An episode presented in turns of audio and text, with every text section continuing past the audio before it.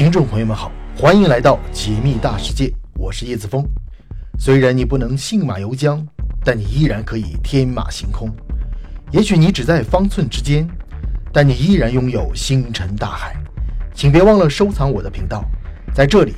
让我们一起仰望星空，解密大世界。今天我们的主题是：二零二九年死神星将到访地球，二者发生撞击的概率有多大呢？世界上只有一颗能拥有永久编号，并且被科学家验证在数十年之内有可能会撞击地球的小行星，它就是被命名为阿波菲斯的小型天体，而网友们还给它取了一个更接地气的名字，叫做“死神星”。那么，它撞击地球的概率到底有多大呢？如果你看过《星际之门》，可能还记得这里面有一个反派阿波菲斯。曾经派遣舰队想要攻击地球，他来势汹汹，自然不会被人们欢迎。好在这部电影的最后结局是阿波菲斯和他的黑色舰队最终被正义之光顺利阻止，所以他想炸毁地球的愿望最终也没能实现。二零零四年，科学家们通过大量的数据探测，发现一颗近地卫星，半长轴小于一个天文单位，它也来势汹汹。它在围绕着太阳运行的轨道周期上。每环绕太阳一圈需要花费三百二十三天的时间，但它的轨道却偏偏与地球的轨道具有相交点。从这一数据来探测，科学家们发现这颗小行星也犹如《星际之门》里的反派阿波菲斯那样，有可能在未来的某一天来撞击地球。于是，科学家们赶紧在二零一四年六月到十二月份之间对它进行了上百次的探测，最后人们确定。它的大小在一千三百五十英尺左右，质量约为四点六乘以十的十次方千克。当然，它比月球距离地球的距离还要近一些。后来，美国国家航空航天局又进行了大量的数据演算，预测这颗小天体也许在未来某一天无法避免的会与地球碰撞，并会在二零二九年四月十三日正式降临地球。那时，两地的距离仅仅只有五万八千千米。等到了二零三六年，这颗近地卫星或许还存在正式撞击地球的可能。如此看来，这个小家伙虽然体积不大，但它对地球和人类好像不算特别友好。因此，天文学家根据古希腊神话和星际之门的故事情节，将它比喻成最黑暗混乱的破坏之神，于是便送他阿波菲斯的名字。那么，它能撞击地球的概率到底有多大呢？科学家对于这颗名不见经传的小卫星有着过分的担忧，会不会显得没有必要呢？网友们给阿波菲斯取名叫做“死神星”，其实也是在正视客观事实。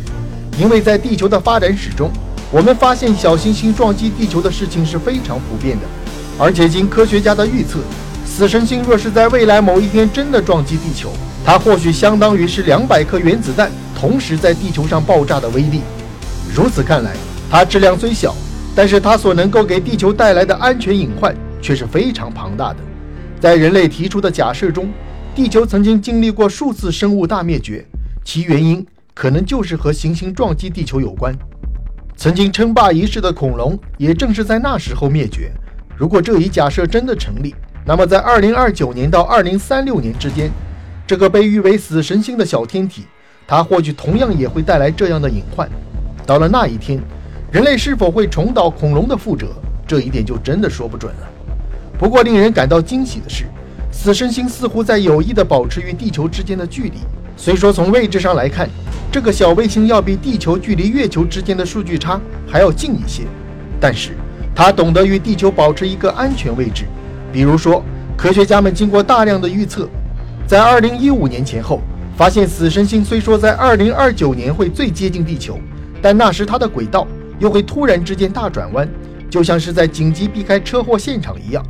到了那天，它就会紧急调转方向，在距离地球不到六万千米的时候，它的轨道就会从地球轨道方向逐渐偏离，并且朝着火星轨道急速驶去。所以从这个角度来看，死神星虽然依旧存在撞击地球的可能性，但目前科学家们已经将这一相撞的概率降低为四十五分之一。后期人类又进行了大量的研究。发现它是每七年就会绕到地球附近，它非常低调，还会刻意的保持两地之间的距离。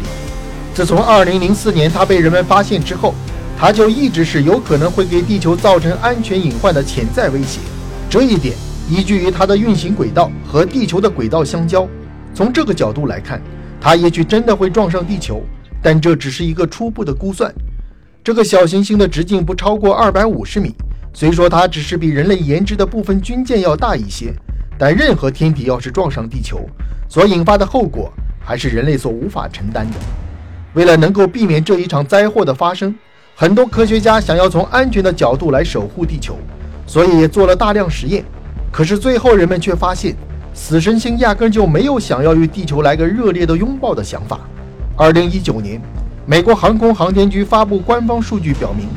死神星会在二零二九年四月份以它轨道最近的距离降临地球，但它的出现形式也仅仅只是以极快的速度擦过地球，并且在那时候，它与地球的距离要比我们人类所发射出去的同步通信卫星的高度还要低一些。但是从安全角度上来看，死神星即便到了那一刻也不会撞击地球，不过还是会有天文学家感到担忧，因为地球有强大的磁场和引力作用，所以在二零二九年到二零三六年之间，这个天体是否会因为地球的引力而改变自己的决定轨道呢？如果在未来某一天，死神星会受到地球的影响而弯曲它的轨道，那么它距离人类的位置是否也会发生改变？虽然目前科学家给出的结论是，